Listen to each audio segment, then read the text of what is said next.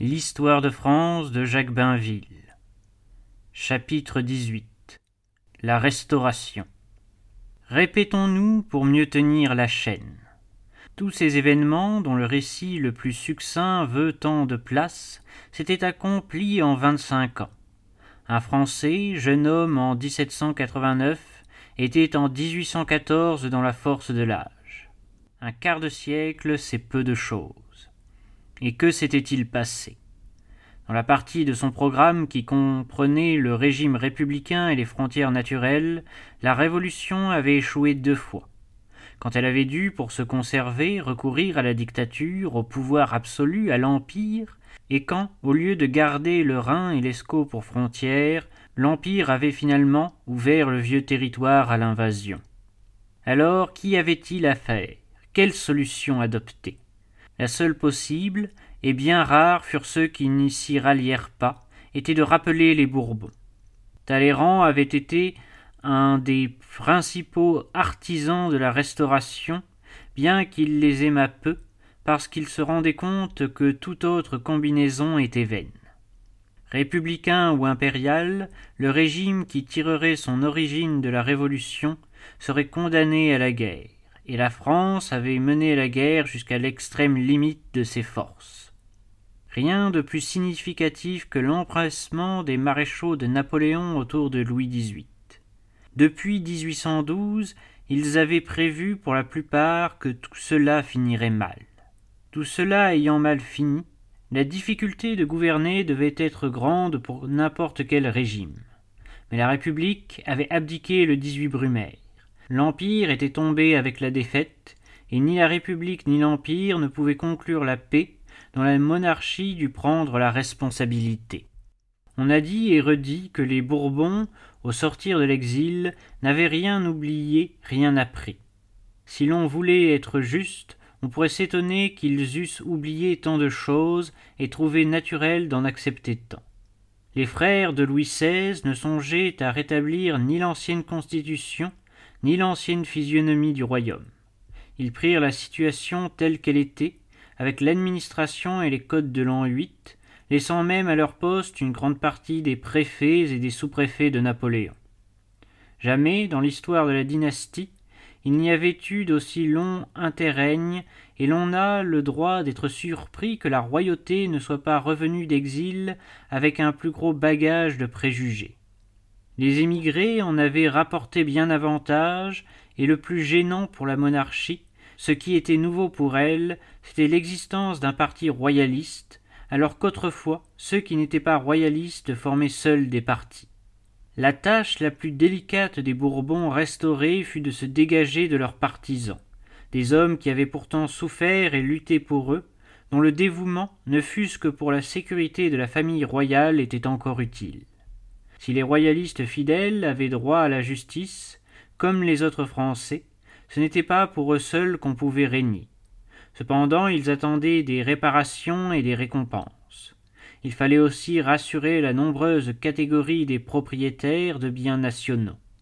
En outre, de toutes les parties du grand empire napoléonien, du fond de l'Allemagne et du fond de l'Italie, où des corps isolés de la grande armée s'étaient maintenus malgré la débâcle, des soldats, des officiers, des fonctionnaires rentrés par milliers, et tout ce monde, dont la guerre avait été l'unique profession, et qu'on n'avait plus de quoi employer, devait former une classe de mécontents.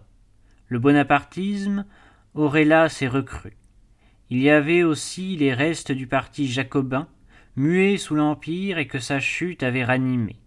Il serait malaisé de trouver une ligne moyenne entre tant d'éléments et d'intérêts divers. Louis XVIII n'ignorait pas les écueils qui entoureraient la monarchie restaurée après une si longue interruption. Sur le moment, tout était facile. Les Bourbons n'avaient pas eu à s'offrir, on les demandait. La France était lasse de la guerre, lasse aussi de ce qu'on appelait le despotisme impérial. Louis XVIII, qui avait de l'expérience, de l'étude, de la finesse, qui avait vu beaucoup de choses, se rendit compte des circonstances dans lesquelles il rentrait.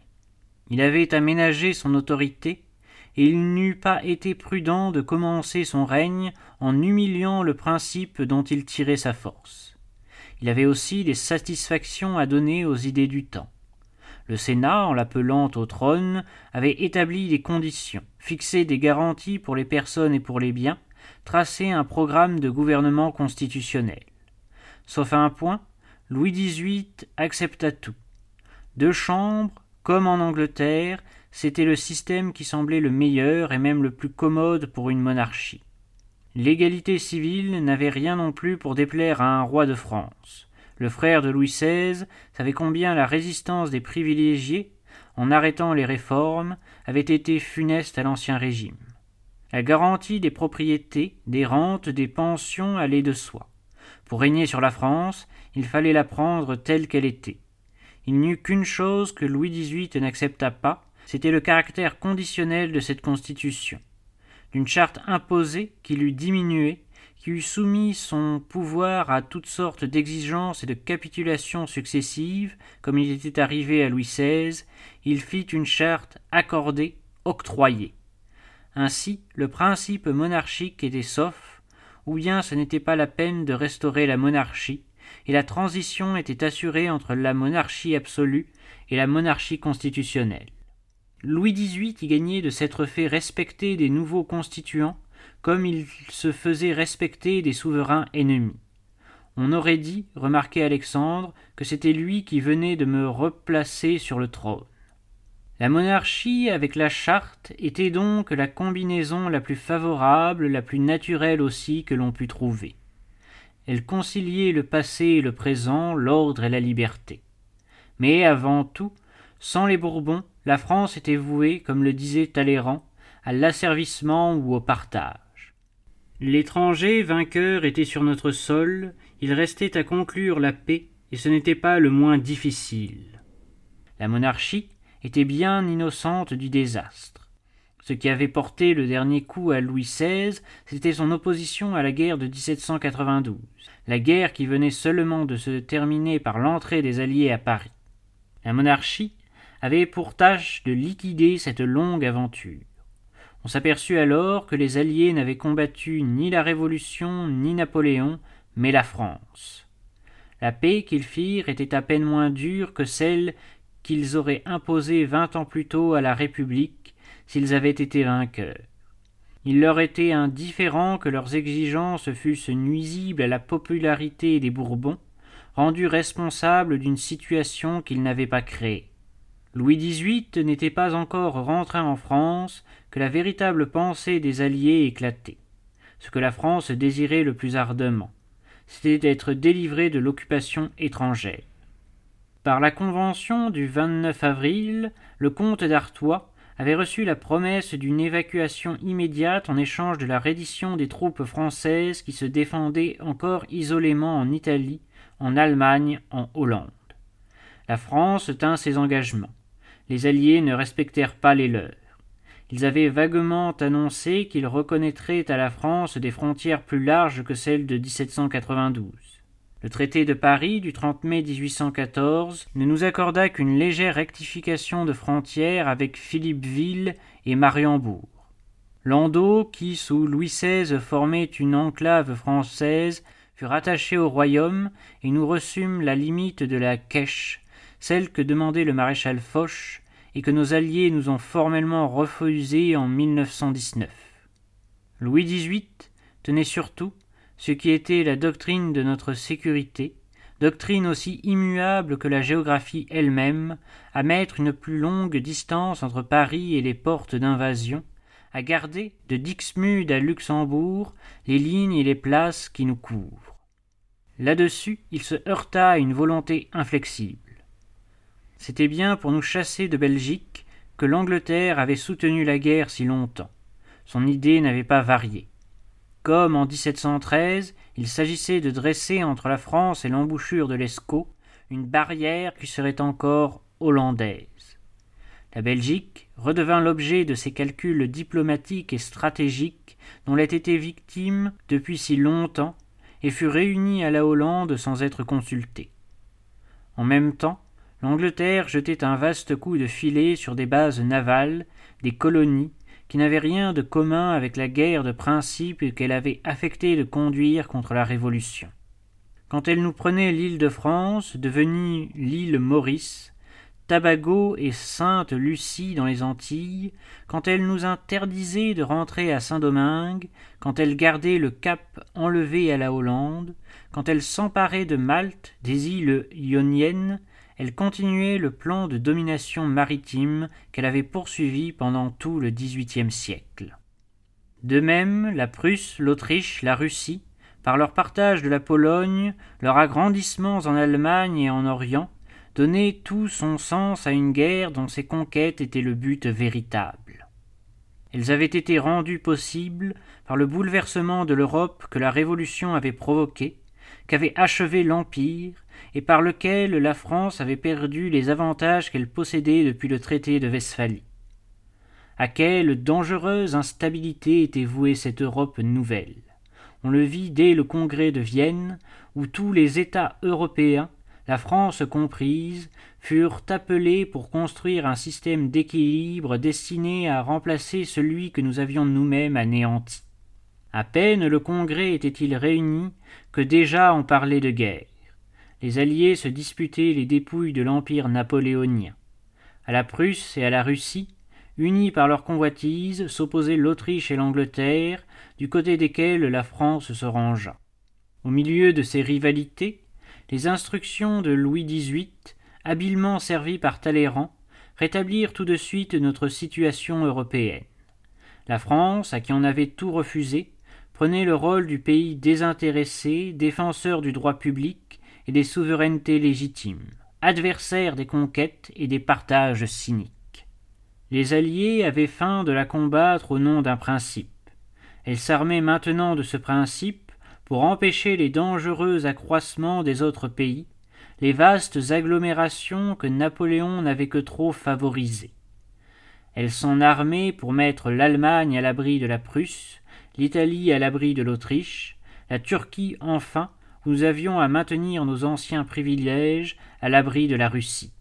Cette politique, conforme à nos meilleures traditions diplomatiques, renouait avec celle de Vergennes. C'était celle de notre sécurité. Elle nous mettait à la tête du parti de la modération, nous rendait le rôle protecteur des États moyens et petits. C'est dans cet esprit que Talleyrand défendit le roi de Saxe, qui était resté fidèle à Napoléon, et dont la Prusse, sous ce prétexte, voulait garder le royaume. L'indépendance de la Saxe garantissait l'indépendance des autres États germaniques et, dans la mesure du possible, après les simplifications que Napoléon avait opérées en Allemagne, restaurait le traité de Westphalie. En échange de la Saxe, qu'il désirait avidement, parce qu'elle aurait fait de son territoire un tout homogène, le roi de Prusse reçut les provinces rhénanes, dont il ne voulait pas, parce qu'elles étaient éloignées du centre de l'État prussien, séparées de lui par d'autres États allemands, et difficilement assimilables par un pays protestant étant catholique. De nos jours, on reproche encore à Talleyrand d'avoir installé la Prusse à nos portes. Rien, répondait-il, ne serait plus simple, plus naturel que de reprendre ces provinces à la Prusse, tandis que si elles eussent été données en dédommagement au roi de Saxe, il serait difficile de l'en dépouiller. Un an à peine s'était écoulé depuis que les Alliés étaient entrés à Paris, et la situation de la France en Europe était rétablie au-delà de tout espoir. Le service qu'on attendait des Bourbons, ils l'avaient rendu. La preuve en était dans la déception de nos ennemis les plus haineux, qui étaient les Prussiens. Le nationalisme germanique, tiré d'un long sommeil par les principes de la Révolution, puis soulevé contre la domination napoléonienne, avait rêvé d'une grande Allemagne étendue jusqu'aux Vosges, unie par le pays de Frédéric et des patriotes réformateurs et libéraux qui avaient préparé la guerre de l'indépendance. Et l'Allemagne restait divisée, à l'état de confédération où l'Autriche était le contrepoids de la Prusse, aussi semblable à l'ancien empire germanique qu'elle pouvait l'être après les remaniements territoriaux de Napoléon. Et la France appréciait-elle cette espèce de miracle de l'art politique qui lui avait permis d'échapper à l'alternative du partage ou de l'asservissement? Ce redressement, on ne l'a compris, admiré que plus tard, après de plus dures épreuves. C'est seulement à la suite du traité de Francfort que l'histoire a rétabli le traité de Vienne. Insensible aux avantages obtenus, à des calculs qui dépassaient l'entendement des foules et qu'on ne pouvait expliquer tout haut sans compromettre le succès, la France n'avait vu que le rétrécissement de ses frontières, et elle imputait aux Bourbons, ramenés, comme on commençait à le dire, dans les fourgons de l'étranger, une faute qui n'était pas la leur. Thiers répète, avec une insistance rare à l'époque où il écrivait et pour le public dont il était lu, que toute la faute était à Napoléon. Il suffit pourtant que Napoléon revint de l'île d'Elbe par une audace qui rappelait le retour d'Égypte, il suffit qu'il parût pour que la France presque entière se ralliât à lui. Il n'y a peut-être pas de phénomène plus extraordinaire dans notre histoire. Tous les hommes raisonnables prévoyaient qu'une nouvelle tentative de l'empereur finirait par une catastrophe pire que celle de 1814. Les libéraux voyaient avec regret tomber la charte. Enfin, la France était l'as de la guerre, et ce qu'on avait réclamé des Bourbons avec le plus d'insistance, c'était que la conscription fût abolie. Napoléon a prétendu qu'il avait été rappelé par un mécontentement universel contre la monarchie restaurée. Il y avait, en effet, entre l'ancienne société revenue de l'émigration et la société nouvelle des froissements difficiles à éviter. Surtout les militaires rentrés en France après la convention du 23 avril, ceux qui n'avaient pas vu l'invasion, avaient le sentiment d'une déchéance imméritée, sans compter l'irritation des officiers à la demi-solde, car il avait été impossible de conserver les cadres de la grande armée napoléonienne. Cependant, Rien de tout cela n'était vraiment grave. Quelques complots avaient déjà été découverts et rapidement réprimés. Il fallut Napoléon lui-même pour déterminer un mouvement d'opinion tel qu'en trois semaines il reconquit la France. Dès qu'il paraissait, on oubliait tout les désastres de la veille et ceux que son retour annonçait, les tueries pour lesquelles on avait fini par maudire son nom, la conscription à. Officiers et soldats se rallièrent à lui, Sachant toujours parler aux soldats, il touchait leur cœur par des souvenirs de gloire, et les premiers détachements envoyés pour lui barrer la route l'acclamèrent après un moment d'hésitation. Grenoble puis Lyon s'ouvrirent. Le maréchal Ney, qui avait promis de l'arrêter et de le ramener au besoin dans une cage, fléchit à son tour et céda à l'entraînement. Débarqué au golfe Rouen avec une poignée d'hommes, le 1er mars 1815, Napoléon, le vin, était aux Tuileries, tandis que Louis XVIII se retirait à Gand. Cent jours. L'aventure ne dura pas davantage, et ce fut assez pour causer des dégâts incalculables. À l'intérieur d'abord, en rendant plus difficile la réconciliation des Français, Napoléon ne savait pas seulement le métier de la guerre. Il savait celui de la politique qu'il avait appris, exercé pendant la Révolution. C'est de la Révolution surtout qu'il réveilla le souvenir, parlant gloire aux soldats, paix et liberté au peuple. L'empereur autoritaire était revenu en démagogue. Deux choses pouvaient lui nuire. La crainte que les Alliés ne reprissent les armes, il assura que son beau-père, l'empereur d'Autriche, les en empêcherait. La crainte du despotisme impérial, il disait aux paysans Vous êtes menacés du retour des dîmes, des privilèges, des droits féodaux. Je viens vous arracher à la glèbe et au servage. Restaurateur du culte, fondateur d'une nouvelle noblesse, il excitait maintenant la foule contre les nobles et les prêtres. Aux libéraux, il promettait une chambre des représentants, la liberté de la presse, ce que Louis XVIII avait déjà donné, mais avec l'esprit de la Révolution en plus. Si c'était un crime de rappeler Bonaparte, a écrit madame de Stel, qui ne lui pardonnait pas, c'était une niaiserie de vouloir masquer un tel homme en roi constitutionnel. Cependant, la plupart des libéraux voulurent être dupes. Benjamin Constant, quelques jours après qu'il avait appelé Napoléon l'usurpateur, rédigea l'acte additionnel aux constitutions de l'Empire, bien qu'il eût, dès ses premiers entretiens avec l'empereur, reconnu son mépris pour les discussions et les formes délibérantes, dispositions qui paraissaient pour se développer n'attendre que la victoire. La défaite vint avant. Mais la figure d'un Napoléon libéral, confondu avec la cause de la Révolution, resta. De là date cette alliance des bonapartistes et des libéraux qui allait agiter la Restauration et la monarchie de Louis-Philippe pour préparer le règne de Napoléon III. À l'extérieur, les conséquences du retour de l'île d'Elbe ne furent pas moins graves. Les Alliés en furent informés à Vienne le 13 mars. Aussitôt, ils mirent l'empereur hors la loi des nations. Le pacte de Chaumont fut renouvelé. La reprise de la guerre était certaine, de nouveaux malheurs probables pour la France. Talleyrand, qui la représentait au Congrès, se trouva dans la situation la plus cruelle. Prévoyant ce qui allait survenir, il prit le parti de se joindre aux Alliés afin de conserver au moins les conditions du traité de Paris pour que le futur traité ne fût pas pire. Mais il serait facile de travestir cet acte de prudence et de soutenir que la monarchie s'était associée aux ennemis de la nation française. Et quand les hommes qui s'étaient compromis dans les cent jours chercheront une excuse, c'est de cet argument perfide qu'ils se serviront. À aucun moment Napoléon n'avait cru ni que les Alliés le laisseraient régner, ni qu'il pourrait régner sur une France revenue à ses anciennes limites. Il était toujours esclave de la loi qui l'avait poussé sans relâche à la guerre. Mis au banc de l'Europe, il se prépara tout de suite à combattre.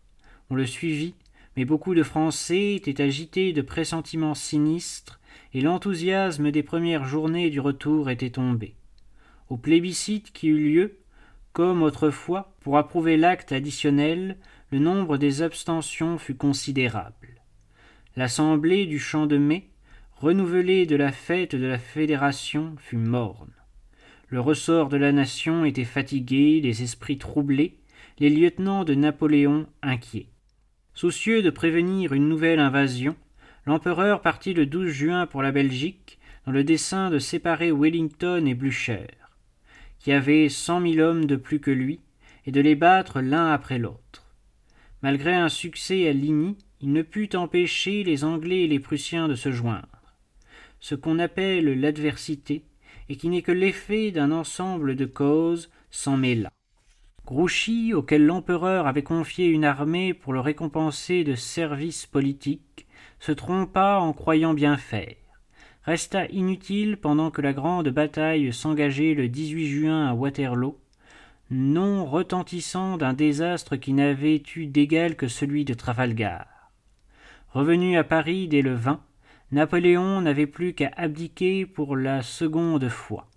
Il s'y résolut après un vote de la Chambre qu'il avait fait élire et qui se hâta de l'abandonner.